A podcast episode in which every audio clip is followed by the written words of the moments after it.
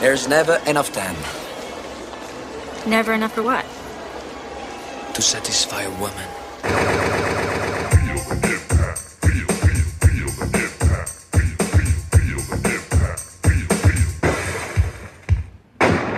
Welcome to Double Impact, the podcast where we double back on the movies that impacted us growing up as 90s kids and decide whether they hold up today or are best left in the past. I'm Tristan. And I'm Greg. It's good to be back. It is. It's been a full two weeks off at least. Probably, if there, are, if you're a loyal friend of the show, it probably just feels like seven days or so.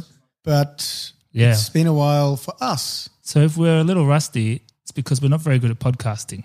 Yeah, what with all the buttons and such. Yeah, buttons and such. Keep going. Oh, speaking of not being very good at things, I've launched a YouTube channel. Yeah. Greg. Yeah. So far, it's uh, very double impact related content, but there will Yes. be other things. Uh huh. It's called the Pop Critic. Um, I haven't been able to customize the URL URL yet, so it's youtube.com slash blah, blah, blah, blah, blah, blah, blah. So, what's the bet? Do I go into world's second biggest search engine, YouTube, Yeah. and type in Pop Critic? if you or- type in the Pop Critic, you sh- it should come up. It's the one with the colorful writings there. Mm-hmm. Or if you go on our Instagram page, click on our link tree there in the bio. There's Mm-hmm. a link in there.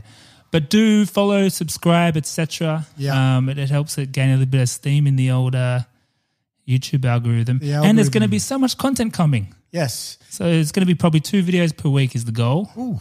Yeah. strong. And what have we got? What are they going to get there at the moment? Do you want to give a little teaser, a little taste? So, something that we've been meaning to do for a while, which we've finally done, is turning some of our segments into videos. So, if you're familiar with the the Mr. Sunday movies of the world, um, you know it's our it's our rich, beautiful tones, uh, supported by imagery from the films that we are talking about, and you know whatever pop cultural references and whatnot. Yes. Um, so it's a full audio visual experience as opposed to the audio experience on this uh, what we call the old podcast. And will you endeavour to slice in some dick pics? hundred percent. Real uh, Tyler Durden it for you Yeah, guys. Yeah. yeah. And uh, yeah, and I'm, I'm going through the old back catalog. So a lot of the stuff there, you may have heard those episodes, but a combination of them being old with the with also with the with the visuals, it's like new content, Yeah. and they're edited tighter than podcast format because YouTube's all about bam, bam, bam, bam, bam, bow, poof. Podcasts, you can be like more considered. A few more ums We're and very ahs. considered. Yeah. I imagine you'll have a considered YouTube channel though. Maybe, but then you can't you can't, can't lose those eyeballs. Yeah. Explosions every two seconds. Have you seen? I went to one of those YouTube conferences once to show you how to optimize a TV ad for Yeah. YouTube, Oh, and good. it's basically just like bam, bam, bam. Never like just dyslexia, not dyslexia, Get the logo on early. dyslexia, I don't think that's the thing you're looking for. epilepsy Yeah, right. like crazy shit like this ad and the crazy thing is it works too so it's like this ad we did for nike which is just colors pulsating really fast delivered massive roi Ah, Romy? yeah so it's like get your tv ad the fuck out of here Mm. it's all about seizures Yeah. so if you like seizures the pop critic check it out uh, more videos coming there should be at least one this week but maybe two if i if i if i can figure it out it's a bit of a learning curve Ooh, sounds cryptic. Yes, yes. And Greg's about to be on the radio, although once this episode comes It out, will have happened. it will have happened already. But how about this? Look at us having things to plug. That's right. That's right. We hopefully, if, if, if it all goes well tonight, we hopefully will have a little standing segment. Um, or see, we'll be seated. Hmm. Yeah. Um, but it'll be recurring uh, on ABC uh, 702 Yeah. um, Saturday nights. Yeah, in a similar fashion, we'll probably be covering some of the, you know, tighter versions of the content we cover on the show. Some little pop culture references uh, through the lens of the films that we like to cover. yes. And that's Australian radio, ABC 702. Mm-hmm. But those overseas, it's all online. We'll find Streams, once it once it's up there, we'll we'll find a way to share it. yeah, Very exciting stuff. spreading our wings, Tristan. Spreading our wings. Let us fly. I'm a peacock. You can't let me fly. I never got that joke until you said Until it. right now. Yeah. Can you believe it's a JCVD episode already? It's Can you been ten believe it? weeks again. And it's episode 90. Ninety nine zero. Yeah, that means we've got 10 more episodes to 100. That's how maths works. I can't, and it blows my mind. It does blow my mind also. And what is our hundredth film we'll be doing? Street Fighter. Street Fighter. The pinnacle The pinnacle of something. of something. It was obviously not his best movie, but it's definitely maybe the apex of his Mm, Yeah. career. It's the apex of Mm. something also. Um, this particular Mm. particular uh, came out in 1994, Mm-hmm. mid 90s, Yeah. mid 90s. You know, you get to the middle of a decade and you've somewhat cast off the shackles of the preceding decade and defined yourself somewhat. It's become something. Um, absolutely. Yeah. Um, and 94 certainly had that. It was a big year for many things. I thought I would hone in on a little something for you, oh, yeah. something that's close to your heart, Tristan. Oh, yeah. Or should I My say lungs? close to you? Well, hey, Yeah. I was going to say closer to your belly, perhaps. Ah, that's true. It was the release of the George Foreman grill. Oh. So What a machine. What, Oh, What a I can't believe that was machine. 94 because I didn't get one until like 2000 or something. yeah, it's and it's definitely all, it earlier was than the only would've thing I thought. cooked on for about 10 years. Yeah, until recently.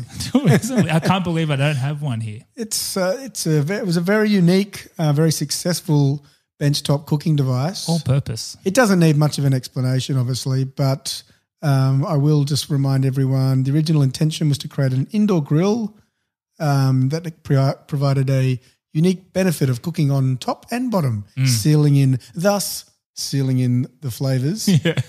But probably most significantly was its patented slant. Yeah. It was it had a, a slanted cooking surface. Yeah. You know what that did Tristan? You dr- knocked out the fat. Knocked out the fat. I forgot that until you said it. Yeah.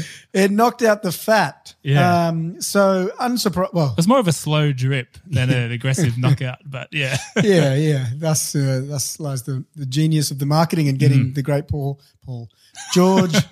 I get my Paul and George mixed up.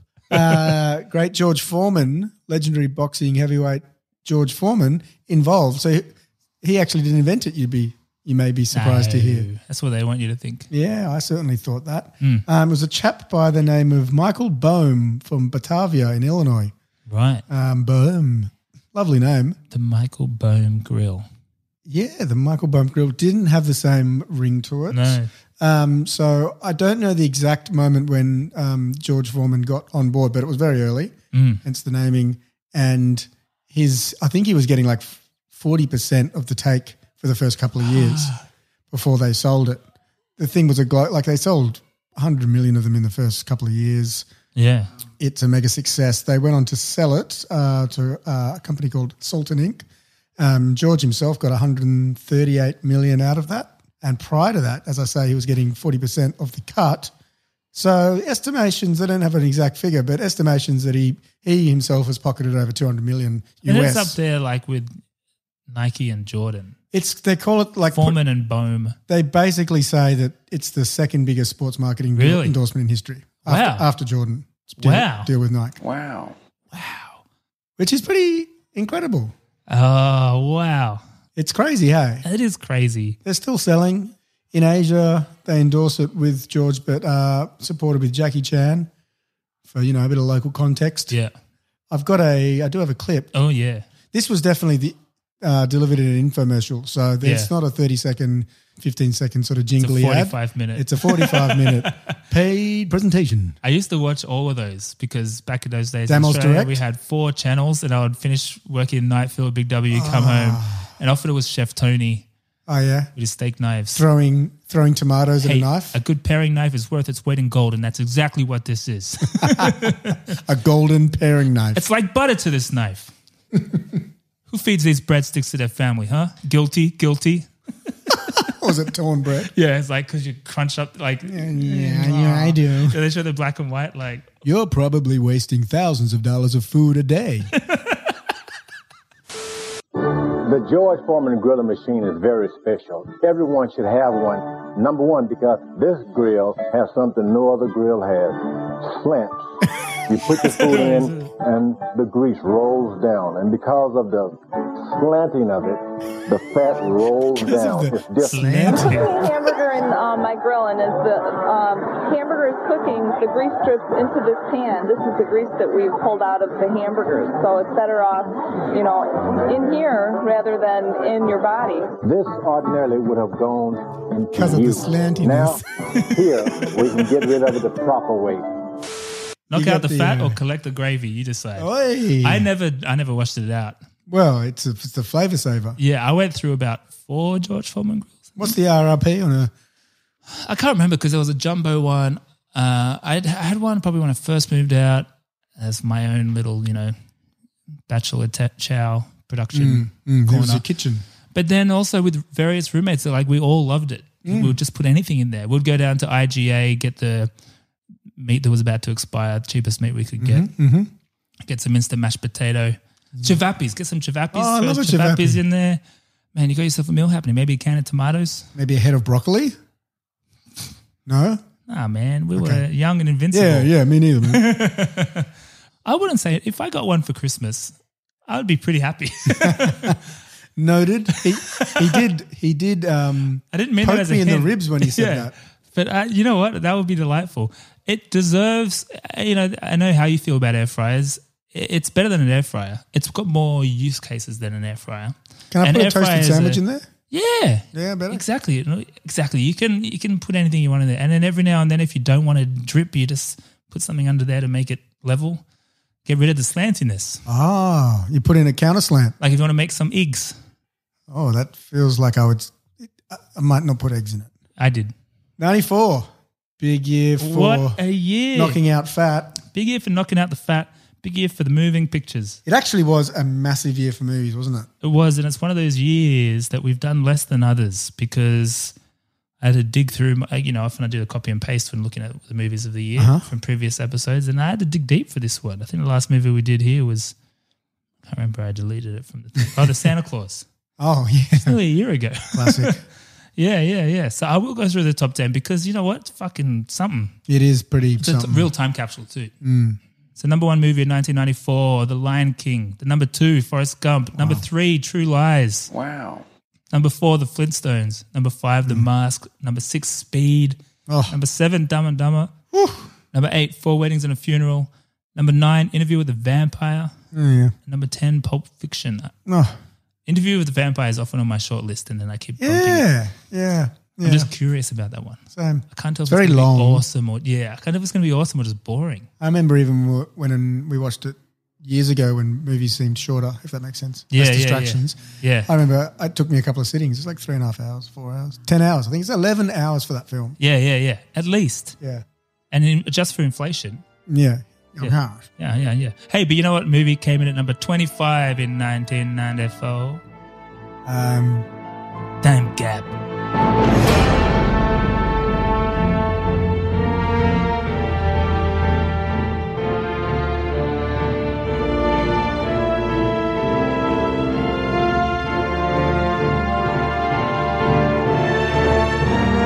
ah, damn gap. Time Cop. I'm a damn gap.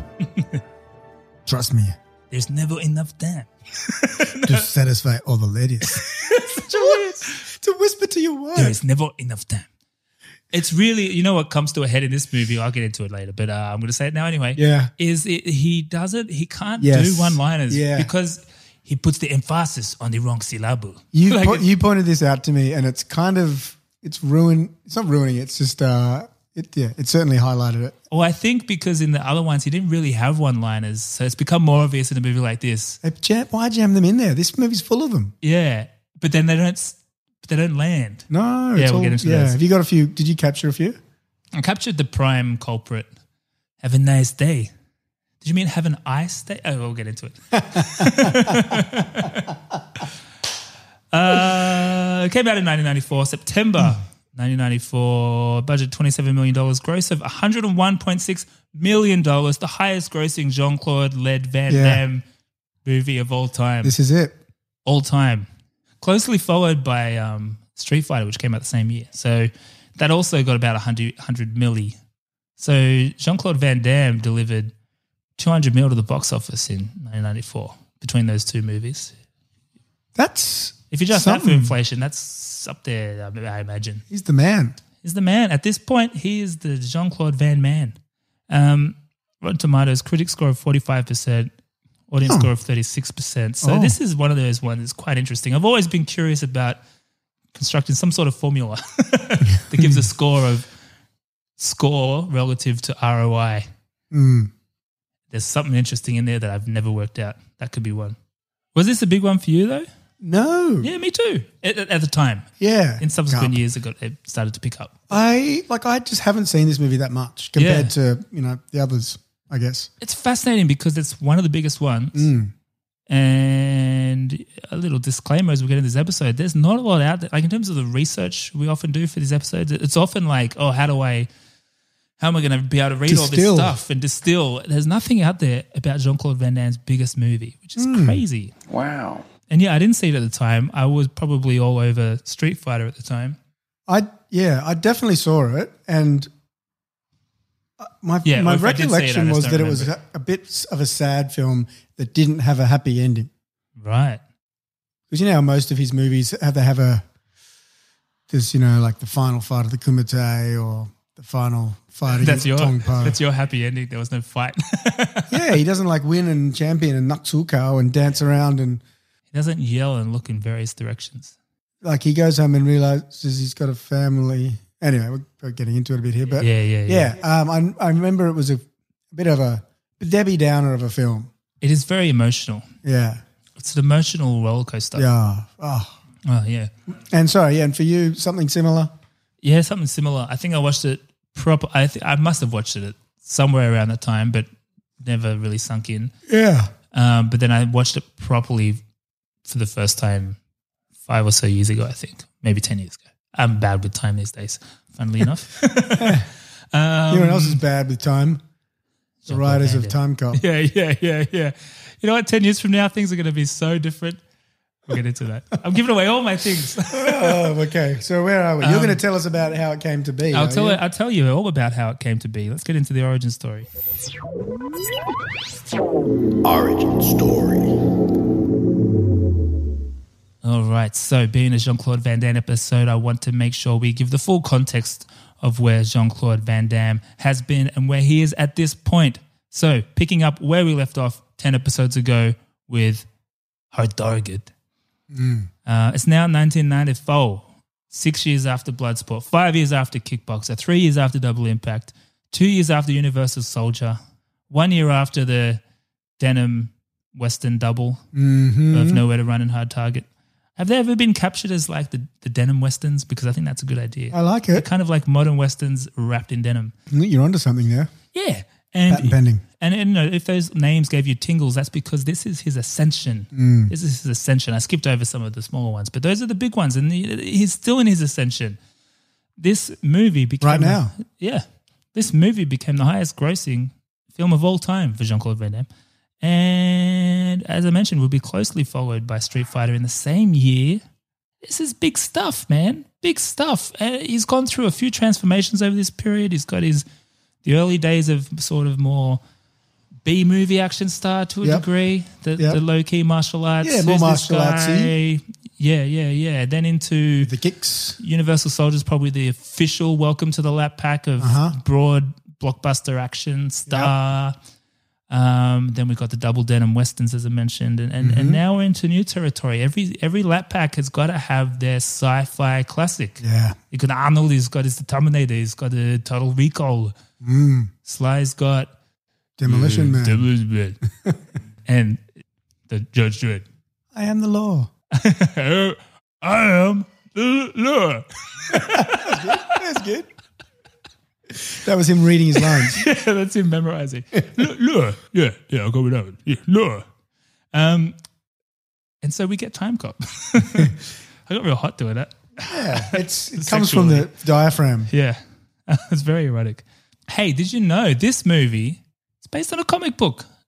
Another one of those low key comic book movies. Wow. A comic book called Time Cop. Oh yeah. Well, if it ain't broke, don't fix it. Yeah, I mean, uh, we like to say that, oh, it's all comic book movies now. It's always been comic book movies, always. Ever heard of Batman? Yeah. Ever heard of Spider Man? Super Man, Blade Man, Blade Man. Men in Black Man, Ninja Turtles Man. It's all there, man. It's all there. Wake up, sheeple. Um, so the, the comic book came out as a three part story Yeah. in 1992 Pope called- the first. uh, called Time Cup A Man Out of Time. Ah, because there's never enough time. There's never enough time. Um, It's written by a couple of guys named Mark Verheiden, perhaps it's Oh, pronounced, yeah, that'll do. and Mike Richardson. Apologies to the Marx family Apologies. and to everyone else whose name Tristan pronounces this evening. Um, written by Mark Verheiden and Mike Richardson with artwork by Ron Randall. Mm. And these guys, they've been around. They've kind of done all of them. I'm not going to list all the things they've done. Yeah, They've done all of them. Many. They're comic book guys. Um, there are some key differences, though, believe it or not, between the film we saw and what happened in this comic. So you got Max Walker, which I believe is his, his Mm. Yeah, name. That's the Maxie same. Walker. Yeah, it's the same. He works with the, the Time Enforcement Commission, the Uh-huh. E TEC. E TEC, yeah. The year is 2007, interestingly. Mm-hmm. 2007. I think he wants us to remember that. Yeah. the bad- the bad dude is a guy named John Adam Packer who travels to 1933 to rob a South African mine of a massive diamond. Okay. And he takes a killer robot with him for security. Okay. So the 2007 has killer robots. Yeah. What? Yep. Okay. Yeah. So after Max goes back, and I'm not going to go through the whole plot recap, Yeah. but it just calling out the differences. The, the main, the crux of this one was he goes back and solves that, thinks the robot's dead, goes back to the future, Ooh. and um, back to 2007. But all shit is broken loose because that robot wasn't dead and has wreaked havoc, wreaked havoc on the timeline. There's ripples, ripples abound. Yeah. Like the butterfly effect. The butterfly effect. Yeah, yeah, yeah. So he goes back again, gets rid of the robot. All is good. Goes back to the future, and it turns out a positive ripple has happened as as a result of that, and it and it got rid of segregation in South Africa or That's something. interesting. And I, sorry, I know I don't want to dwell on the point, but it, it just sparked a thought somewhere. Um, you always it could be a ripple, and then you assume it's negative. But what about the positive yeah, ripple? positive ripple. Huh? Exactly. That's all. I agree with that, man. It's always like, yeah, you go back to the future, and uh, what's his name's going to be? Trump's going to be president. Yeah. Biff, Biff's going to be president or whatever. but what if what if you just went to the future and everyone had three boobs? Everyone. Everyone. Wish I'd had three hands. Greg, get it. We haven't left your room in four days. Cleaning my room. Get out.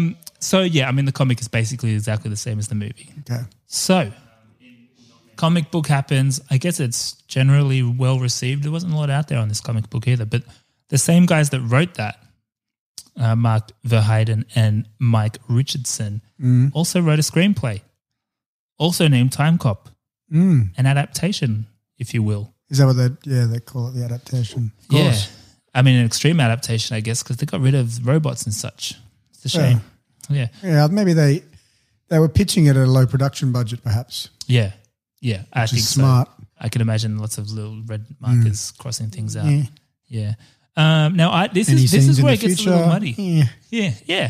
This is where it gets a little muddy because this is one of those movies. Again, John Claude Van Damme's biggest movie, but there's not a lot out there about this picture. So I'm, I'm forced to uh, form some hypotheses here. Mm.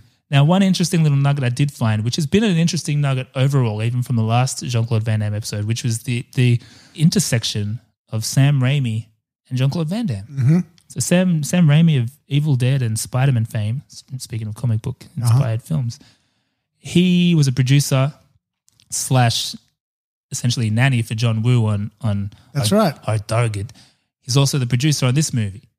Now, now, if I'm just going to connect some dots here, I'm going to assume that maybe off the back of Hard Target, he's in the Jean Claude Van Damme business. Jean Claude so. Van Damme is very much one of those guys that if he's got his guys, you know, the Sheldon Letitia's of the world, that kind of thing. He, he's very much sticks with his guys. I can imagine that kind of happened, maybe perhaps organically. I can also imagine that Sam Raimi, a bit of a bit of a a, a fan of the the cultier side of culture himself, would probably have been a fan of this comic book. and so yeah. I got to imagine that perhaps these things converged. Ah, I like it. Uh, It's probably something like that, right? It's got to be. I'm buying it. I did go down a little rabbit hole trying to see if Sam Raimi continued to produce Jean Claude Van Damme films, but it appears this is the last one. Interesting. But it wasn't the last one for the director, Mr. Peter Hyams. That's right. Yeah, so they get him on board, and he'd go on to direct him in Sudden Death uh, a year or so later. Mm-hmm. Um, the hockey one? Mm. Yeah, that's the hockey Oh. one. Yeah, yeah, yeah. And Universal Soldier Regeneration, which is one of those actual good ones. I think those weird modern ones, maybe. Um, yeah, you did talk through an interesting one. Yeah, yeah. So he, he's in the he's in the Jean Claude Van Damme business for sure. And he at this point in his career, he he'd done a few things, um, but I think he was a big fan of Sam Raimi and a few of the others involved, and Jean Claude Van Damme. And he, s- he read the script and said, "This is my chance to make the best Jean Claude Van Damme movie of all time." Van Damme movie ever. Um, and so he did. He made the biggest Jean Claude Van Damme movie Mm-hmm. of all time. Is it the best? Only time will tell. We'll we'll, we'll Oh, it's- find out at the end of the episode. These unintended puns, Yeah, or semi intended perhaps. or completely. Now, along with uh, along these lines, with you know, we've got breadcrumbs of research here to deal with, or, or, or historical artifacts to uncover with this one.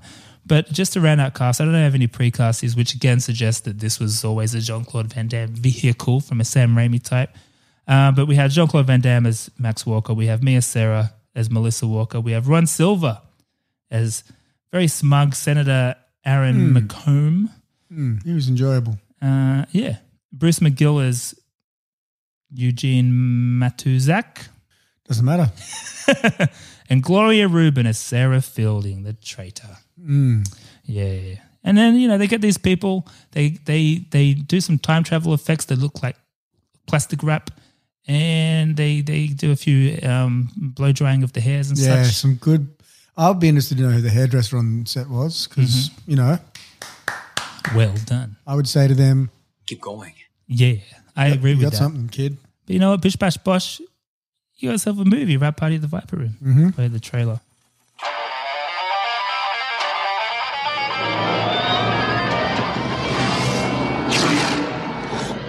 How you doing, partner?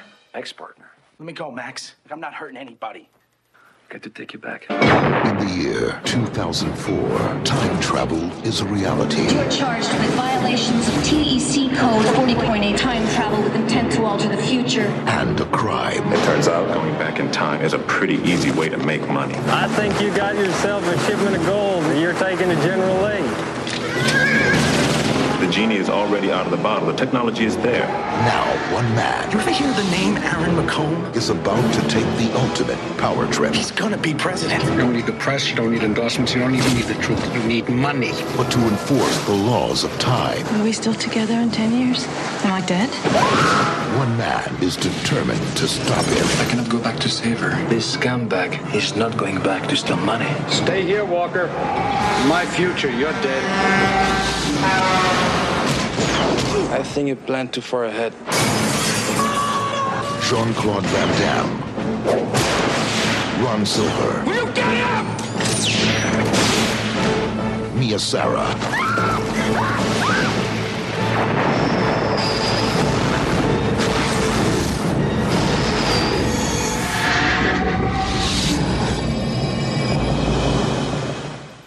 Fascinating.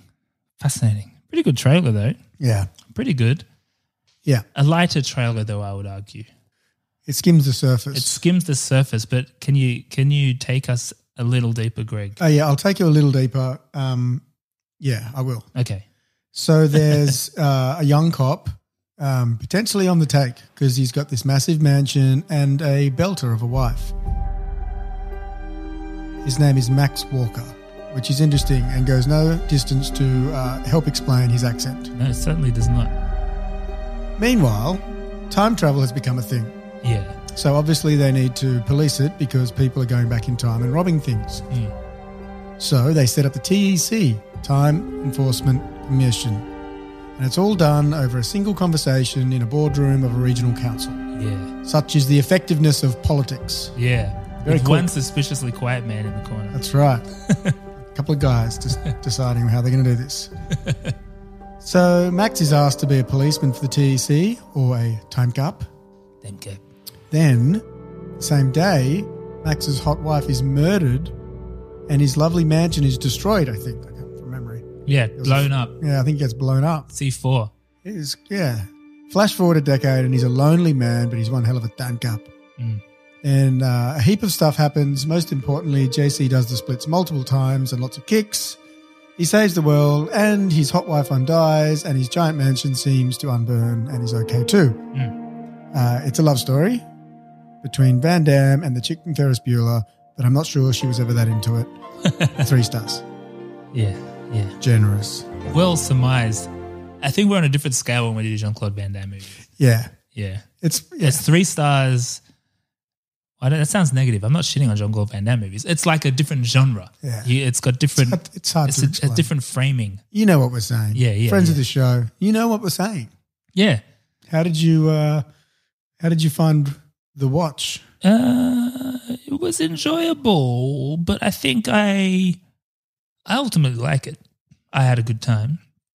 Ara watched it with me, which is always fun for a Jean Claude Yeah, Van Damme yeah, movie. yeah, it's important. Oh, I tricked her into it by Telling suggesting we'll watch Borat 2. you and then And she, she was like, hates cringe, she hates cringe humor, and I was like, okay, we'll watch Time Cop. You can have it your way. Oh, we'll play it. And she was like, okay, The old uh what's the behavioral economics piece where you go for a dud alternative? yeah, I can't remember that one though. Yeah. Uh, That's that. gotta And then we watched Borat 2 right after.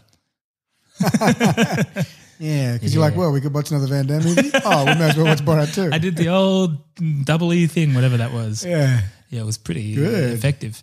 Yes. Um, and she had some great observations, as always, with this stuff. Um, she she vouched again for something we've noticed in Van Damme is that he is the one, he's, he's the emotional one. Yeah. And he can bring that. He can bring that well. He can. And do you remember when we when we saw him on stage in an intimate setting Hmm. um, a couple of months pre-COVID? Well, on the eve of COVID, yeah. uh, he he went as far to say as much, didn't he? He said, "I'm an emotional, like I'm a, Yeah. am not a. it's- If you're a businessman, charge business. If you're an emotional man, be emotional. yeah. I, Live with your emotions, or something to that effect. exactly. Much more articulately than that. he, he's got his kicks and things that set him apart in the lap pack, of course. But I think in terms of acting, it's the emotion that sets him apart. Yeah. He can, he can, he can pull at your heartstrings more than Stallone or Van uh, Schwarzenegger. Although Sly can do it a little bit too in the right setting. Oh, Mm-hmm. but of the way course. he does it, Of though, course. even Ara was like when when he's watching the rewatching the home videos of me and Sarah. Ara's like, oh, he's making me feel things, and I'm like, he'll get you. He'll do that. He'll do There's that Me and Sarah home videos. made me feel some things too. but yeah, I'd forgotten a lot about this movie. Um, we were chatting throughout while the trailer was playing that there's there's a lot here that could have been really good. I think the um the that that central tension of he's a time gap, but he can't go back and save his wife, and not that anyone will really stop him either, but he's just not doing it is interesting. But then he did. And then he did, I did this, but quite quite like Easily? easily. Yeah, there was. Yeah, it's a good point. yeah. Um, Confusion. I, do I love the opening. Yeah. Just like sorting shit out of the shopping mall, stopping crime with Oh, I kicks. thought you meant the opening, the guy robbing the Confederate. oh, that too. Yeah, yeah, yeah. Because I'd forgotten about that, and then that came Mm, that's on, and I, I cute. just had to do a little, I did a double take of like, oh, did I put the right thing on? Mm. But then I got to think like, if you can do anything, if you can Would time that be it? travel, gold. You have to kill. You don't have to kill people. Like it's, it's the stock market. Just do the stock market. That's all that you have to do. And if you are going to rob people, why would you stand in front of men with guns just because you've got a better gun? Yeah, You're still standing in front of six guys with guns who are from an era when They- trigger pulling was probably faster than it is today. yeah, yeah. They would have just been like, buddy, you got two seconds. You got, Yeah. and he's there going, I got gotten gold from here. Better hear that machine gun. And I know this for a fact that if you, according to my financial advisor, if you invested in gold or just the the top The all S ordinaries. and P whatever, um, at the same time, hundred years ago, the stock market's better. So wait, what are you going b- fucking with gold for? You got old mate in there, ex partner, you know, going up whatever that building Doesn't was. make sense. It doesn't make sense. You got your little newspaper, highlight all the things. Maybe get a sports almanac. and, yeah, that's all you need. Can we stick with that point for a second? Yeah. if you're a politician and you're wanting to climb the ranks Hmm. and you have access to time travel, Yeah, is the best thing you can come up with going back in time it's a campaign budget. to steal money to fund your campaign budget? It seems a little disjointed, doesn't it? Like, It's like wouldn't- too many steps. Wouldn't you go back and do something heroic, you know, like save, I don't know, That's what's a very good point because I find myself doing this. going Do back you in ever time? find Do you ever find yourself in a scenario where you're like, "Fuck, I just wish I could uh, just rewind a little bit or pause time or something like that for something really small? Hmm. Yeah, maybe you did something embarrassing. I could start Maybe your again. barista called you fat. Like that happened to me today. And but but and then you go, oh well, if I could change time, I would be doing much bigger things than that.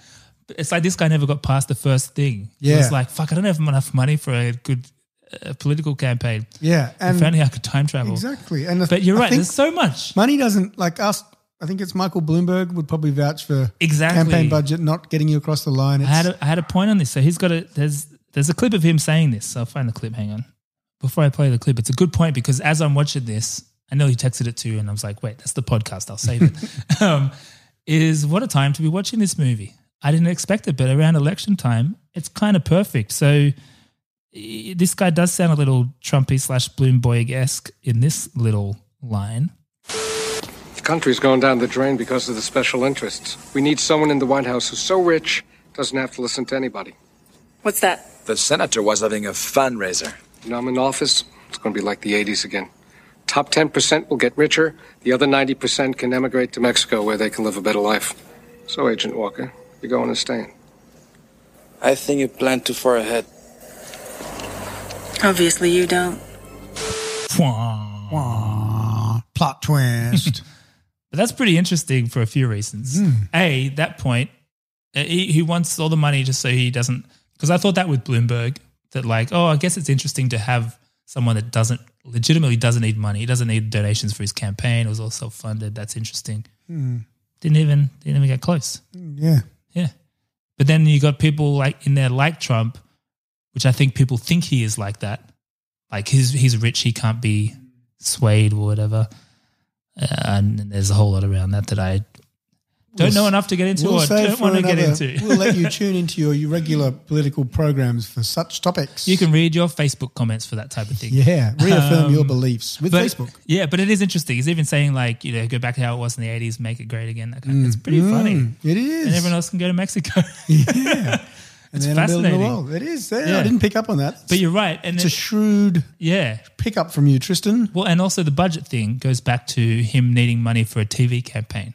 Wow. Those tarps are expensive, man. Yeah. He also says that that, you know, elections are won on TV, TV advertising. Mm, TV which, works. Which is true to a degree. Uh, to be fair, this is set in 2004 future, so maybe social, media, media yeah. is It's, it's starting Really, yeah, it's a, it's the Facebook on Harvard campus at the moment. But remember, in the comic was set in 2007. That's pretty close to Obama election. Well, it is the Obama election. Mhm. That's the year before, so it would have started already. He was the first politician to really use social media and show that it's not all about TV, uh, Mr. Silver. So Mhm. stick that in your pipe and smoke it.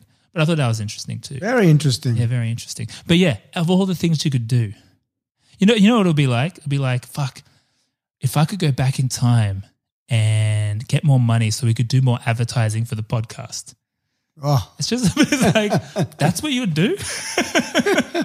Out of all the things, and you know, I'm going to go to old timey uh, Civil War era US, risk my life just some real manual labor and get, getting some gold. and then time travel some gold back and try and sell that on the black market. Yeah. Yeah. And give away a clue that it's from Civil War era because it's imprinted on the fucking thing. And even if you're doing that, like, wouldn't you take a s- like a sniper rifle or a high high powered rifle and just like pick them off? Yeah. And then just Maybe take that's it. harder. I don't know. We've played Red Dead Redemption. That's what you do. We have played Red Dead and probably it depends other if it's games. got auto aim enabled Oh, Um, yeah, that's true. That's true. because then I would be more ballsy. Yeah, I'll get down there, put a little bandana on my mouth there. it's that game.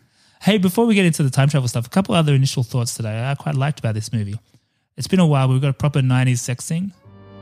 The, the candles and the montages, Man. Vaseline on the lens. Kenny, what sounded like Kenny G, probably not Kenny G, but. Um, can we just talk, And, and very early on. can we talk about that sex scene just for a bit? Yeah. Um, it was too much. Too for me. much. There was an angle I early never on. thought there was such thing as too much JC. Yeah. There's an angle early on. Oh man, I you can see think the I, striations. in I it. think I saw his asshole. If you pause right at the right minute, you can see right up his anus. Yeah. It's like this zoom in and he clenches his butt. It's like, come on, man, that's not cool. It's fascinating. And this is, do you remember how defensive you got about the butt on Arsenio in the last movie we did? Because it's like, no, I only did that in two movies. It's, a, lie. He'd done it in like it's a- five by that point. yeah. And he's straight in this one, he's doubling down. It's straight up. It's like the first scene. Well, it's the third scene, but it's early. Yeah. And Look, it's intense. He sticks his tongue out in a. sil- It's it's pretty. It's something. Carol's comment was she doesn't look that into it. Yeah. My response was me and Sarah never looks that into anything. I think that's the thing. Yeah. I got yeah. I got a bit more on that scene later when we go through the JCV Oh, JCVD test. I got me and Sarah talking about that very scene. Oh. You heard it here first, or if you watched Conan back in 1994. Um, oh, I was sure that his mate down at the precinct, well, not the precinct, down at the TEC was a bad guy, and he wasn't. The whole time I was waiting for him to turn bad. He's ba- what is he bad in? Is It- he, it in must be- Last Boy Scout or something? Maybe, but just like it just from movie tropes alone, it just teaches me that he's going to be bad. Yeah. Like or like Total Recall or something. Like the mate is like, I thought I told you not to trust anybody. yeah, yeah, yeah, that kind of thing. Mm. You had to stick your nose, like some kind of you just couldn't resist. I even sent you on holiday. yeah, just something like that, you know.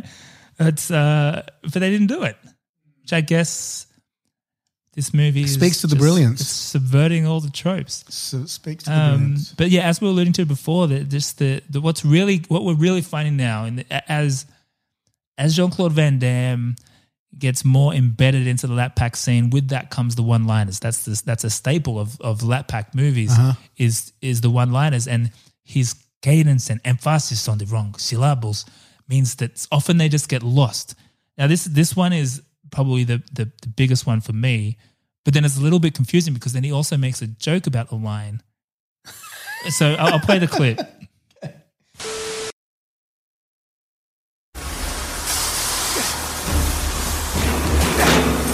And this is a total Terminator ripoff. as well.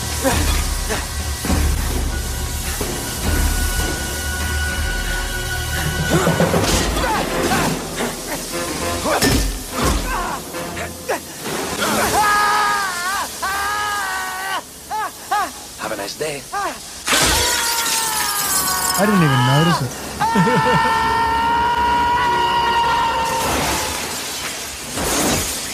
That's gonna hurt. But then wait for this. This is weird too.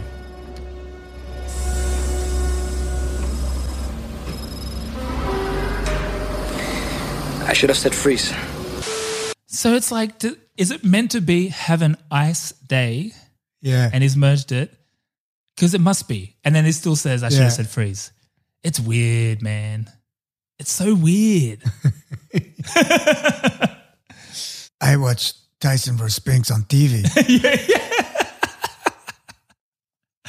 That's so weird. Ah, I love it. I feel like I'm going to caveat after a lot of these points. Yeah, yeah, yeah, Having yeah. said that, I wouldn't change it. No, Uh, it's, It's it's, perfect. nice. It's great. We enjoy every moment of these films. It's great. Oh, should we do the uh, JCVD test? I think we must. I think we should. Um, I'll read through the, the little generic every single Jean Claude Van Damme movie plot synopsis that we wrote many moons ago. Uh, you know, we've already observed that that uh, the earlier ones probably nail this closer, but interestingly, this one may perhaps circle back a little closer than some of the most recent Jean Claude Van Damme movies have Interesting. done. But I'll shut up and read the damn thing. Keep going. Well, I won't shut up at all because I'm going to read the damn thing. Shut up and read it. Um, but every Jean Claude Van Damme movie unfolds as follows JCVD plays an American, air quotes, who wears high waisted pleated pants in a foreign land on a quest to seek revenge for a fallen loved one at the hands of morally corrupt racial stereotypes. But is about to find out training to fight his enemy means facing the enemies within and slowly doing the splits. Okay. He also gets his buns out. Oh, Yeah. of course. So we break this down Let's into a break few it down. tests. Yeah, Let's the, break it the- down. The, first one uh, is playing an American, and often for this one we like to see well how have they justified his accent, to which this movie says, uh, "Don't ask any fucking questions." Yeah, similar to what, do you do that well? Is that a Arnie thing where they just just go with it? Yeah, honey never does it. Oh, we, we said it's only twins and one other one where they Hmm. I was put up on an island. have a brother. oh, we're such children. Um, uh, but yeah, they don't. They don't. Right? I didn't miss it. no, no, No. Which is I mean, interesting Max because- Walker's the They haven't even given They him. could a have just done it. Max like, Le Walker. Devereaux or whatever. Le Walker. Max Fromage. Ah, that's Max Cheese. Max Cheese. Max Power. Max Power. You strap in and feel the G's, baby. Thank you. I got it off a hairdryer. Okay, Um, where were okay. we? So, but what he lacks in excuses for an accent, he makes up for in buns. Oh, the buns. They're early. oh my goodness! They're early, it's too and as much. you said, they're graphic. It's so much. They're graphic. And this is uh, hot off the heels of some buns denial from Van Damme himself. Yeah, Like, no, I do it in two movies. yeah. He really denies the bun thing. We said this, we're getting to the pinnacle here. This is probably the pinnacle of the buns. Yeah, Yeah, This is something. You can't look right into it. it's it's like it's so close that you see the hairs of his butthole, like his butt crack. yeah. You see his hairy butt crack. Wow. He's like, no, I'm not shaving anymore. It's authentic. Well, you know, it was also for his co-star Mia Sarah quite a you know I don't think she'd done a sex scene before at this point, um, and you know, '90s sex scenes often are a little more skewed towards the female figure. Uh huh. Um, He was on top though. He was on top, and uh, you know, if you're gonna, if you're an, if you're a, if you're a female actor in the '90s and you're doing a sex scene, do it with Jean Claude Van Damme because that is equality, my friend. Mm. That's equality of the human form. He rides you. He rides you. He shows it all. You lay back and It's um, very European. yeah, yeah. He kind of eclipses her. It's like a lunar eclipse. She's on Conan. She's on Conan talking about this very, very scene. And he can kill a man with his bare hands Yeah, in his underwear. in his underwear. yeah. Speaking of underwear, you got to have you had like a big, you know, nude scene with him, didn't you? Yeah. Big weird love scene. Yeah. My grandmother's not speaking to me right now. Oh, really? That's ser- yeah. She saw it and she was She flabbergasted, didn't actually see it. My aunt Honey told her about it. So and that ruined it. it did. Yeah. Well, you know, she said don't see the first half of the film because of that scene. It's only two minutes. You know, it's just two short minutes, and they mostly focus on him, which was due to me. So if What? any of What you kind of enjoyed movie is that? They're it's focusing me. on him. Because I, the director promised me he would not shoot me from like every angle that you know I, for, you know I forbid him. I said I'll point my toes very nicely, and you can show those. And so they didn't. You know, they didn't really show anything. They Really? showed You him can- very seriously. Oh, no, really? I saw the movie. They showed. it. What did they? They shoot his butt or something, right? butt. See, that's They- why I won't they- see the film. they I do. just- It's more. It's like it's also from a very, provocative and homophobia. low angle. Didn't you? Were you? a little I was surprised? looking for his, Well, you could see it if you look closely enough. I don't know. We know what you were looking for. card, yeah. His name and address. Really? No, they just. Yeah, I hear it's like it's.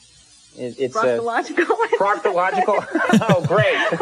yeah, that's the kind of. Yeah, he actually learned that he had a polyp while he was shooting the film. Oh, oh, come on! No, this is important medical knowledge that he found out. So, did you have to get in shape and everything before, or Jean Claude's very instructive. He he gave me all these different butt exercises, which what? he did. He knows every every butt exercise known to mankind, which he does which he does frequently, I might add. And and uh, so I was doing them, and what you know, So a lot of buns talk there.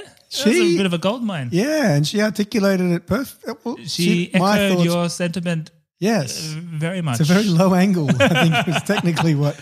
I and the was look at her aiming face. for. She seemed quite like shocked. she was like, "Yeah, it's pretty gnarly."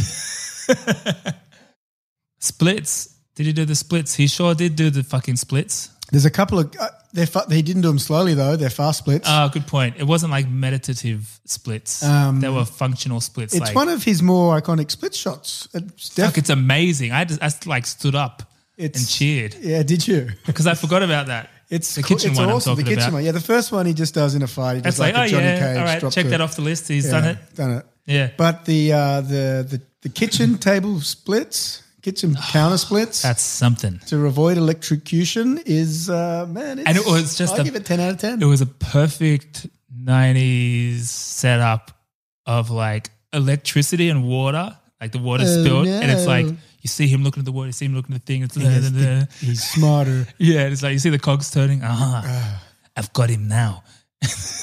Water and electricity don't mix. Actually, speaking of, yeah, water, electricity, because I I think that was a big thing in the Ninja Turtles cartoon as well. But you mentioned um, while watching the other clip, uh, it was a big era for liquid nitrogen as well, wasn't Yeah, it? that's the- a good point. Yeah, yeah. The um, the Have a Nice Day Haven't- It- that was haven't that was understood. with a frozen arm through liquid nitrogen. This is hot off the heels of um, It was very T2. T two demolition man liquid nitrogen to the head. Oh, of course. So i- i it's one of those things. It's like quicksand. gotta have it. In the eighties, we had in fantasy movies we had quicksand and shit. Oh, nice. Yeah, yeah, yeah. It's all about liquid nitrogen. Yeah, yeah. It was kind of the coolest thing. You know, if you had a science teacher that had some liquid nitrogen, Mm. fucking cool. I'm Fucking still cool. scared of it a little bit. Absolutely. My little muscle meal things come in like dry ice pack. Mm, run for scared, the I'm hills. scared of those. Yeah. Um. So we so we got accent no buns yes splits yes high waisted pleated pants. I think Oh it's- yeah. Is He- it? The, it's well, hard he to had say. a he had a his his police uniform was a onesie, I think. but Yeah. it had a high belt on it. Yeah. Okay. Uh, you know, an Kiki. activity an activity belt. Activity belt. Probably would have had a whistle, some flares, maybe. Yeah, a little whistle and maybe a little light on the shoulder. yeah, yeah. Like and um, if you to- pull the to string, indicate. it's a flotation device. yeah, yeah. Indicate left or right. Yeah. All those things. Mm. Yeah. So that's yeah. I, I'm going to give that a Yeah. Now, mysterious foreign land slash racial stereotypes. I think foreign land kind of is the future. I think that kind of counts. oh nice. But it's not really foreign to him, I suppose. I know we'll go. it's the future. It's the past. Yeah, It's- yeah. Um, racial stereotypes doesn't really come into it too much here. Well, oh, you know, you've got a uh, oh. white power hungry politician man. You know what? You ac- you actually you're right. that is a pretty. That's pretty much the the Fat poster cat- child of the The stereotype fat of cat on Capitol Hill. evil white man. Yeah. Good point. I was so blind to it. Mm, I'm agnostic. I'm racially agnostic. I was so blind to it because I couldn't see outside of my own, Yeah, you know, yeah. evil white man ways. Well, you should work on that. I should I should work on that. I really should. Therapy. I really should. Um, so I guess that's an overall pass, and there's a few dings in there. Um, yeah, I think I think um, as you say, it kind of it was a bit of a I thought we were creeper getting on that. back in there. yeah, which is good. Yeah, because after um, Hard Target and Nowhere to Run, while interesting, they did start to deviate a little bit, Yeah, a little bit. Um, I did enjoy the, those denim years though; they were, they were Mm. fun. yeah, especially a vest, a denim vest. It's just it does Yeah. so many things. Yeah. Oh, I forgot to mention this overall. overall thought here, not as much of a mullet as I thought. Uh, The hard, Yeah. hard target was the real mullet, wasn't it? yeah, that this- was a proper mullet. This was just a real Buffon. Yeah, I, oh, I forgot. I was going to get Ara to try and do Oh, my yeah, hair yeah, like yeah. this. I forgot. I feel like you Um, could just brush it back and it would, it Yeah. would be in 'cause- this territory. Um, so that was interesting. And you know what? In its defense, because I'm about to, I, I, i- if you would indulge me, I'd, I'd love to do a little deep dive into. We've done a few time travel movies now. We've Done a Yes. few sci-fi movies now.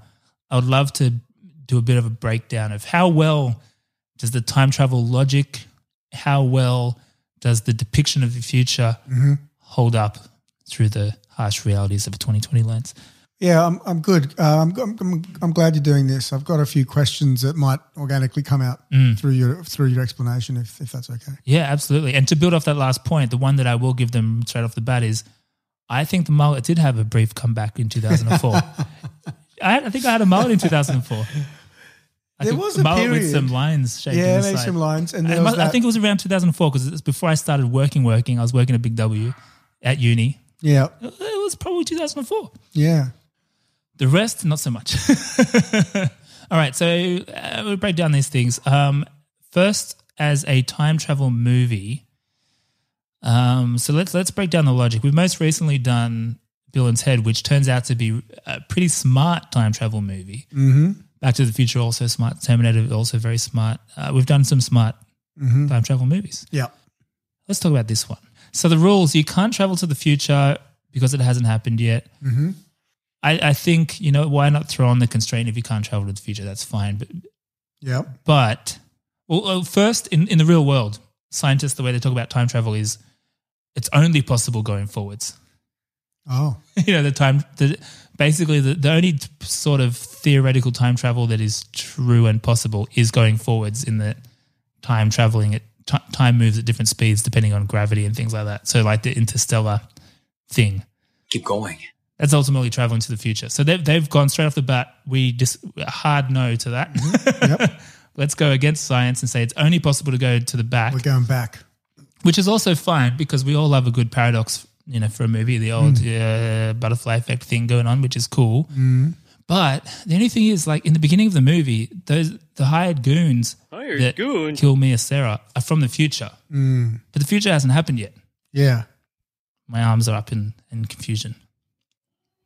Yeah. So you can't say you can't go to the future because the future hasn't happened yet because you just showed that the future happened Mm. because these guys 'Cause came they're back coming from back. there. Man, man's up in the air. Confusion. Cricket sound. Yeah, cricket sound. Point the first. Yeah.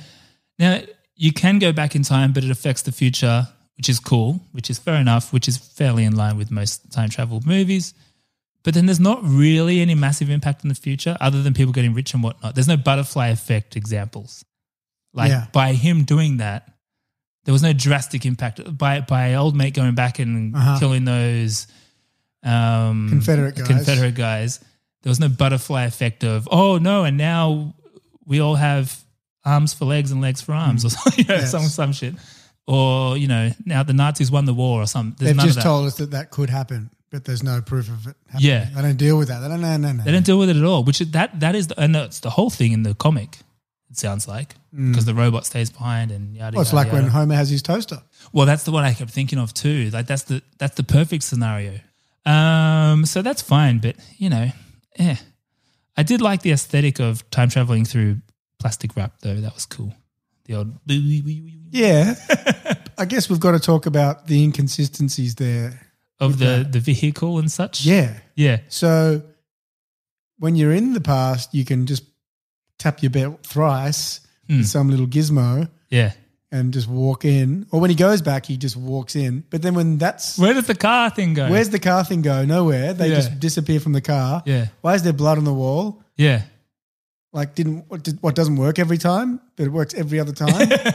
and then in that time they land in a river. Yeah. And the other time he just walks into the room. He doesn't like wow. yeah, fall he, in it." he's in the he walks sp- into the very room. specific. So the comic book does a lot more to make this make sense. Oh, thank you, comic. So in the comic book, the pod, which looks the same, that vehicle thing looks the same. Um, Okay. it shows up on the other end, and it's there to protect Ah. you, protect you through the time travelingness, but also protect you on the other end because you don't know where you're going to show up. So it'll protect you from if you show up inside a wall or in inside a war, Mm. wall or war. A wall war. And then once you exit the vehicle, the pod, it it auto goes back in time, back to the future from whence it came.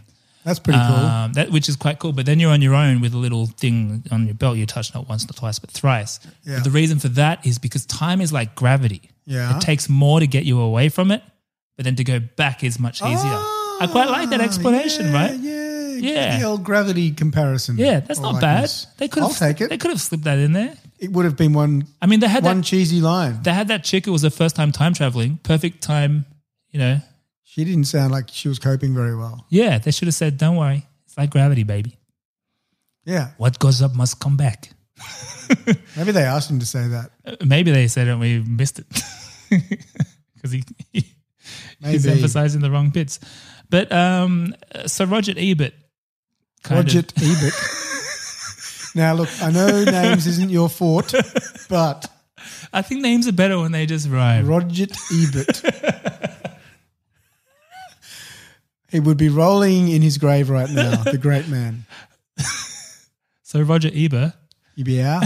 Ebert. Um, he nails it in his review. I'm not going to He go does, doesn't he? into the review so much because it's more about just how he articulates the time travel conundrum here. Yes. Um, it says, but right away you have some problems. How do you know which present is your baseline? And how can you know it isn't already the result of tampering with the past? Just think a zealous time cop could change the present by preventing the tampering with the past. So I'll pause there for a second. This is true because you know when he does change the past and goes back and old mate didn't know they were mates, yada yada yada. Mm. So once you change the past, they don't know. I guess they've got their ripple detector or whatever, but when he comes back and they're like, "What are you talking about, crazy man? Mm. That guy's not going for president or whatever. You know, he Yeah. disappeared in the nineties. Yeah.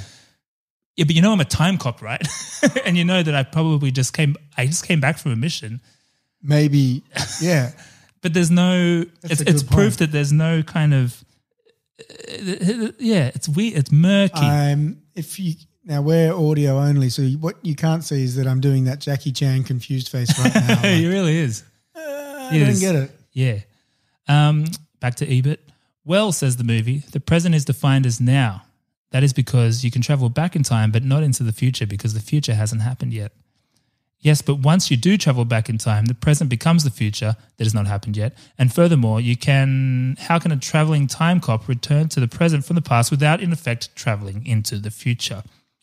You see what we're up against here. Now here comes the trippiest part. This is where it gets like very meta. This is like crazy. I had to like read this a few times ago. Wait, what did he just say? So get this. He says this as a bit of a tongue in cheek joke. This is 1994 keep that in mind. This is 1994. This is closing of the review. I've skipped a bunch of paragraphs. Mm.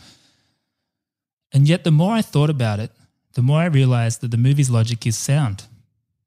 It's not so much that the premise of the original Terminator has been ripped off, as that Hollywood went traveling into the past and inalterably ripped the fabric of time. And that's why we got Time Cop with Van Damme instead of Terminator 3 Rise of the Machines with Schwarzenegger. You see what can happen. So I don't know where he's getting that because Terminator 3 didn't come out yet. It came out in 2003 or something, and it was called Rise of the Machines. How did he know it was going to be called Terminator 3 Rise of the Machines? So but he's saying, like, ha ha ha, maybe these guys went back in time and saw the idea of Terminator, and that's why we didn't get Terminator 3. We got this. But he calls it Terminator 3 Rise of the Uh, Machines. there must have been a, a script floating around. or yeah. something. I think maybe it got but it wasn't delayed. that long after 2. It's fascinating. It must. have- But then it happened. Wow. So is that a ripple? Wow. It must be a ripple. It's a ripple. There's no logical explanation that the film was due to be released the next year. And got No, delayed. Greg, I don't want to hear it. fascinating It's an nonetheless. impossibility. it's fascinating nonetheless, though, isn't Fascinating it? I, I, I nonetheless. was quite struck. I read it and I thought, wait, uh, hang on a second. I typed into Google, what year did Terminator 3 come out? And then it said 19. And I was Oh, like, six. magad. Uh, mad. And then I didn't trust Google, so I Yeah. went to the library and went through old newspaper Did you get the- microfilms. you got the microfilms, Yeah, I got yeah. the microfilms and then magad. And then, then when, was there a blackout? Yeah, it was a stormy night. Oh, yeah. Yeah, very stormy night. Now, look, I think we've made our point there. And I don't want to bash this movie. I say all these things that I wouldn't change any of it. Mm. But there are a couple more things. these are personal things, personal, smaller things that I often have a problem with with time travel movies. Uh, and it's not just this movie. Although in this movie, this is this is one of the my my pet peeves with time travel in, in this one, because it's not just time travel; it's also teleportation Mm-hmm. because they're not just going back to the exact same spot. You know, in, in Back to the Future, it's, they go go back in time and they're in the same spot. Yeah. They're going all over the world, Mm. so they're doing time travel and teleportation. Yeah. Which I, I'm not saying that's impossible, but they're two different technologies. Mm. There's two different Yeah, I hadn't ideas thought there. of that. So they invented teleportation and time travel at the same time.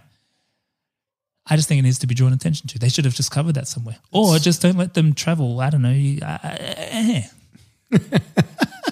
Again, I wouldn't change any of it. Um, but my number one thing that I can't stand in pretty much every time travel movie, even Back to the Future, Hot Tub Time Machine, pretty much all of them, is when the person returns to the future after saving it and setting a new timeline, they arrive back in the future without any knowledge of what has now happened between the time they left and the time they came Mm, back. so he comes back and he's meeting his son for the first time. He has no memories of his son. Mm. What are all those glorious years of him and Mia Sarah uh, nurturing a young baby, bringing it into the world? Mm. Same thing happens in Back to the Future. He comes back and his parents are all cool and rich guy wearing Mm. cool jackets and such. And he doesn't have what are his memories of his childhood? Is it still with his dorky parents? But where's the Or- guy from that time? it- well, that's the other confusing thing. It's all very It's confusing. obviously got to be been a guy there. yeah. So who? Yeah. Exactly. Being him. Yeah. There is Exactly. when you go back. And so What when he about comes when you back, go does he back? just go? "Poof"? It's very. Well, that's just confusing. his spot, but his but the world around has changed. Yeah, but either way, he's he's now back and doesn't know his own son. Mm. Uh, to me, the one that made me realize this was, was Hot Tub Time Machine. Maybe because they were significantly older people. They go Lugal. back and change the past. Yeah, Lugal, but he's already like forty five or something, and he's lived this rock star life, but he hasn't lived any of it. Hmm. He's just come back at the end of it. And and John Cusack, old mate, he's had this amazing life with this woman, but he hasn't. He just came back and she's like, he's like, oh, we're married, mad. Yeah, it's cool. I, I mean, I, I'd be No. happy to plug back in as legal. All No, I would hate it. I would hate it. right. I would hate it. Yeah, it drives me nuts. I'll be like, what's the point of any of this? Well, the future, baby. Yeah, but they're your best years. Uh, for the- With the legal example, th- they're your best years. But you still had those years. Did you? Just- I don't think you did. No, but just in a not being legal, you just had your the the, ye- the life that you had. So yeah, but then no, but then did it? Did you? Because no one else had it. Yeah, nah. Anyway, I wouldn't change any of it, Grit. I, I Uh, enjoy of that. course not. Oh, actually, what about Visions of the Future? What? Visions of the Future. What are you talking about? This was made in 1994. Yeah. The future. Oh, was, sorry. The, the future was Yeah, how- 2004. how- yeah, yeah, I'm with you. I love that the comic was 2007, and they and it was written in 1992. They made a conscious decision and then went, you know what? It's 1994. Ten years. Let's just make it an even ten years. Let's just get a trash can. Let's get a normal old car and build like a cardboard cutout of a trash can and paint it white. Yeah. With some green buttons. You know that, that car that Homer Simpson designed? it's the worst. and that was future more car. that was more functional. The Homer one. There's nothing functional about this design. it looks like it's going to tip over. and then he pulls up in the house and he's still got this gothic. yeah, the house looks old. the house is still this gothic mansion, old, super old. It looks like the house from the poltergeist. It looks haunted. Yeah, yeah, yeah. It- it- Especially in comparison to the futuristic car, well, air quotes futuristic car. It just looks like a haunted house. It's crazy. And the car itself, Why does it have to be in a haunted house? it- yeah, it's so weird. It, I was very shocked by that because you expect to see like because all the other shots in the future, are mostly interior, mostly very dark. Yeah. So I, was, I think I was going to say the future is very dark, not tonally. Just there's not a lot of lights. Yeah, well, it's cheaper that way. yeah, it's cheaper that way. I think one of our friends of the show commented very shrewdly on um, on the gram that for a film that's yeah, yeah. about time travel, they've done a remarkable job of keeping most of it in the current time or something. Yeah, yeah, more Swede, eloquent than that. Swede. Is that the Swede? I think I believe it was. Yeah, there's a lot of that. Like, but they but they can choose, and not only do they choose to not make it further in the future, they made it sooner. now, I Like would. they could have just written 2100. why not? 21. Oh no, because that would be dead. But something. Oh, yeah. Oh, yeah. Good point. But Good point. But they but, could you, have. Well, but you're writing a movie. they could have invented longevity medicine. If I'm making this in 1994, I would look back at 1984 and go, okay, how far have we come? All right, what's the versus like cars in the future are going to just have all these arbitrary Buttons, buttons. and- lights. it's autonomous driving, but to activate autonomous driving, you've got to get in the car and flick all these switches like you're doing a, a rocket launch. I feel that way about my car. There's lots of buttons and I don't know what they do. I don't know what any of them I don't know do. what any of them do. I can put it on the windscreen wiper and the indicator. I often do uh, either by and accident. I do the wrong one. yeah, That's us though. yeah, Could I just like as you say, yeah, I'm not changing anything. yeah. I wouldn't change any of this. Perhaps, you know, just so you know, just for shits and gigs, perhaps they could have just focused in like on one of the plot lines, just as a thought. Oh, it's not a bad idea.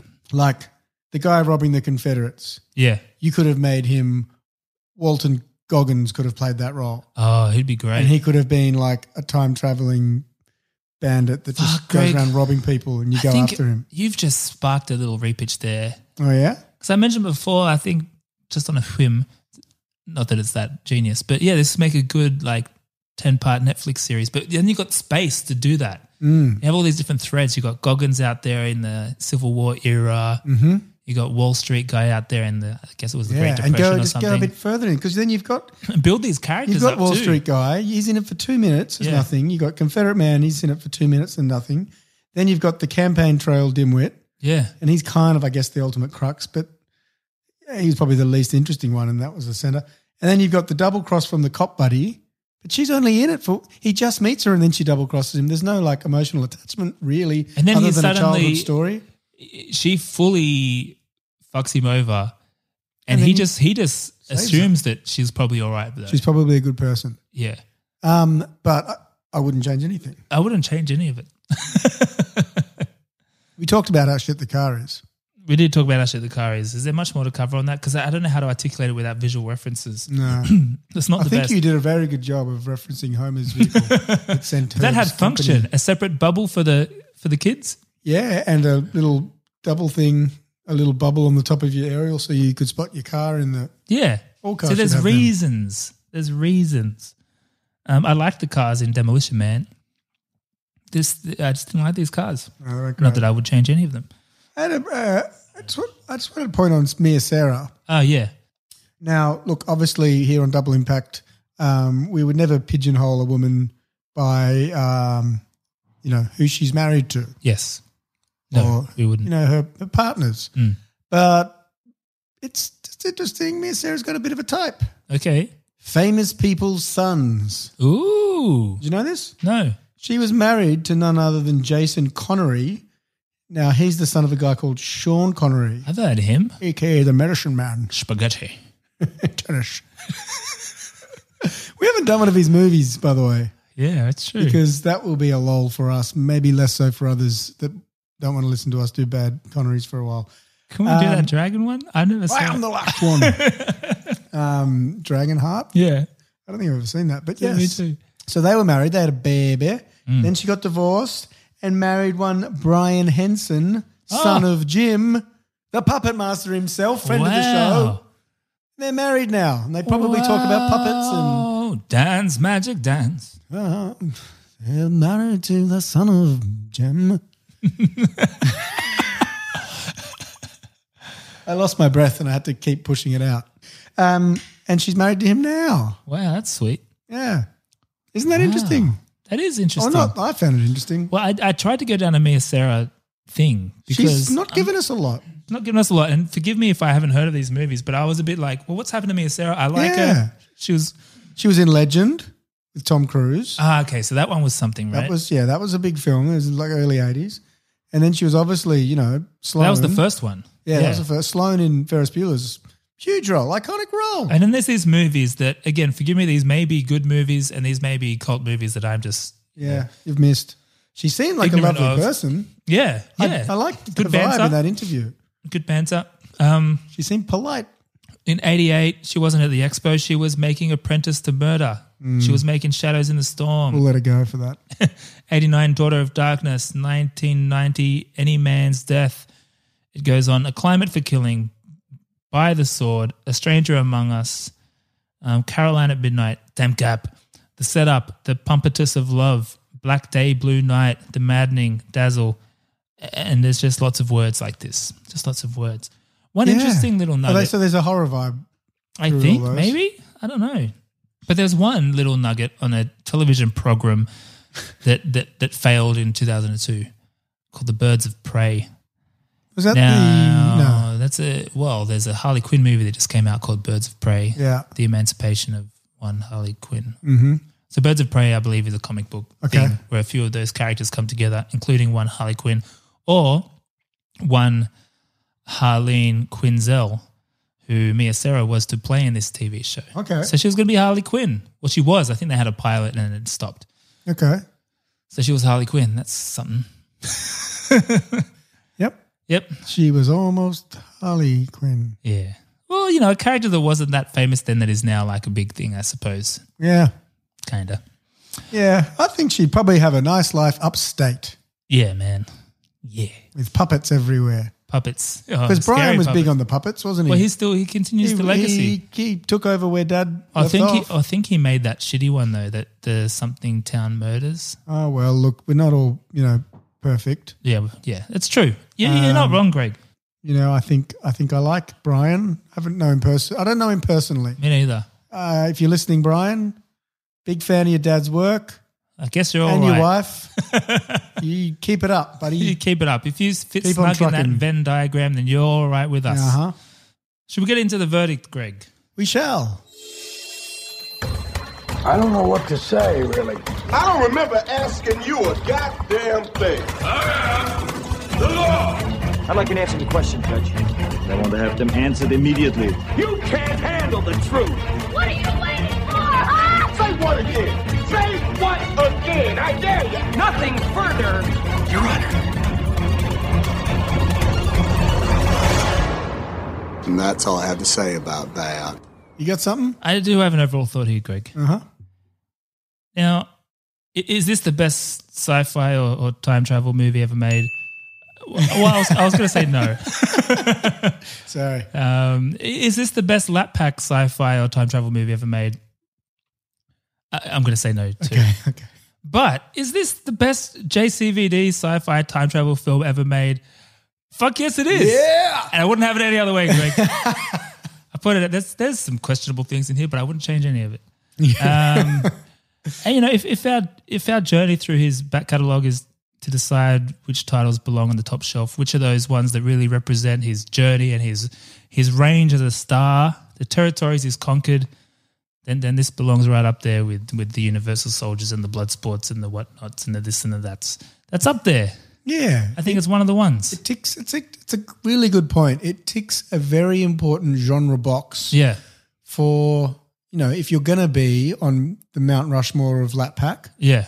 there's certain things you have to have dealt with. You have to collect all your scout badges or whatever. Yeah, yeah, yeah. And time travel, You have to have done one. you have to have traveled through time, Yeah. or oh wait, at least some sort of sci-fi. yeah, exactly. Or narrow. Exactly. So I, I mean, that means that to me it holds up. It's a rewatch. It's it's it's certified. It's in the JCVD canon for Mm. me. Yeah, Yeah. yeah. How fair. about you? Oh look, it, yeah, it's it's a rewatch. It I f- there's some things in it that I didn't love. Yeah. I love when J- JC is a typically upbeat, happy guy, even when he's putting, you know, even in like Death Warrant. This is a good Not Death point. Warrant, um, Lionheart. Mm. There's still there's still some positivity there. I found it to be a little bit more melancholy than I would have liked. That's actually a good point. Yeah. Yep. That's a good point. But you know, there's they tick the, they tick the right boxes. There's good use of splits. yeah. You know, kitchen. I think kitchen top splits is that automatically makes it a rewatch. Yeah. Automatically, yeah. it's got Sloane's boobs, and I know it's, I know it's crude, but let's be honest, that's a that's still cool. It's fair. It's a fair point. Um, and I'll move on from that and say that um, I will watch it again in like ten years. Yeah. Yeah. Yeah. Once every 10 years. Mm. Um, in, when the future, in some crazy dystopian, distant future of 10 years' time, the cars When get we're watching uglier. things on TVs that look the same, but just with more stuff around them, Yeah. more switches. nah, ah, switches and voice activated. Yeah, voice activated after you've pressed a bunch of switches. You know, Foxtel released um, at their upfronts this week voice activated TV. Yeah, but that's already a thing, Apple Mm. TV and such, isn't it? Yeah, I went to the channel for you. The remote talks. It's it's, it's, it's kind of cool. That's cool. I just mean it's it's, It's already a thing. yeah. Okay. Anything else? Uh, oh, I guess that's it. What do we do next week? We're not actually sure we yet. are. It's a it's a lucky dip. It might be escape from. New York, perhaps. I mean, you just got roasted on on national radio for not having done any Kurt Russell Yeah. movies on this podcast. Also, if there was a slight disruption there, it's because Greg got called onto the radio mid pod. Yeah. So I'm not sure how this edits together yet, but if you heard a little, we're back. That's because that happened. It's because that's show business. That's show business, baby. You got to be ready. You were ready like that. You must have the hide of an elephant. Someone was running late or something fell through, so I had to, you know, on behalf of Double Impact. But the host of the show made a very good point that we have not done any Kurt Russell movies, Yeah. and Escape from New York is on the shortlist. So maybe we'll do that next week. So her name's Serene Damaki, and she was super cool. Very Maybe we cool. get her on at, in the near future to Tango and Cash. do Tango and Cash. She was all Sounds about Tango good. and Cash. Yeah, she was, wasn't she? And I ne- and she was saying there's so many one-liners, and I nearly dropped one, but the only one that came to mind was, Swearing. "What do you know? It's snowing. Anyone want to get high?" It's when he shoots Uh-huh. Oh, the yeah. thing, and the and uh, drugs come out. Yeah. Yeah. But I think I said bad cop, worst cop. Did I say it? I can't remember. I blacked out for most of that interview. he said, It's Greg, it's been 30 minutes. And I was like, huh? What, where am I? What day is this? Is it 2000, What year is it? Is it- 2004? Where's Mia Sarah? Where's Mia Sarah? On that note, I guess that's it. Hey, Ah. Yeah. but as we mentioned, uh, no, we didn't mention. Maybe leave us a review or something. Leave us a review. It's a big week for us. We're on the YouTube, we're on the airwaves. Hmm. Yeah. We're diversifying our platforms. Yeah. We need your reviews on all of them. Yeah. I don't know how to review the radio, but we need YouTube subscribers Yeah. and we need reviews on, On the apples. on the apples or whatever. yeah, that would be Please. dandy. Please. Yeah. Yeah. All right. Well, we'll see you next week, gang. Thanks, guys. Bye. Bye.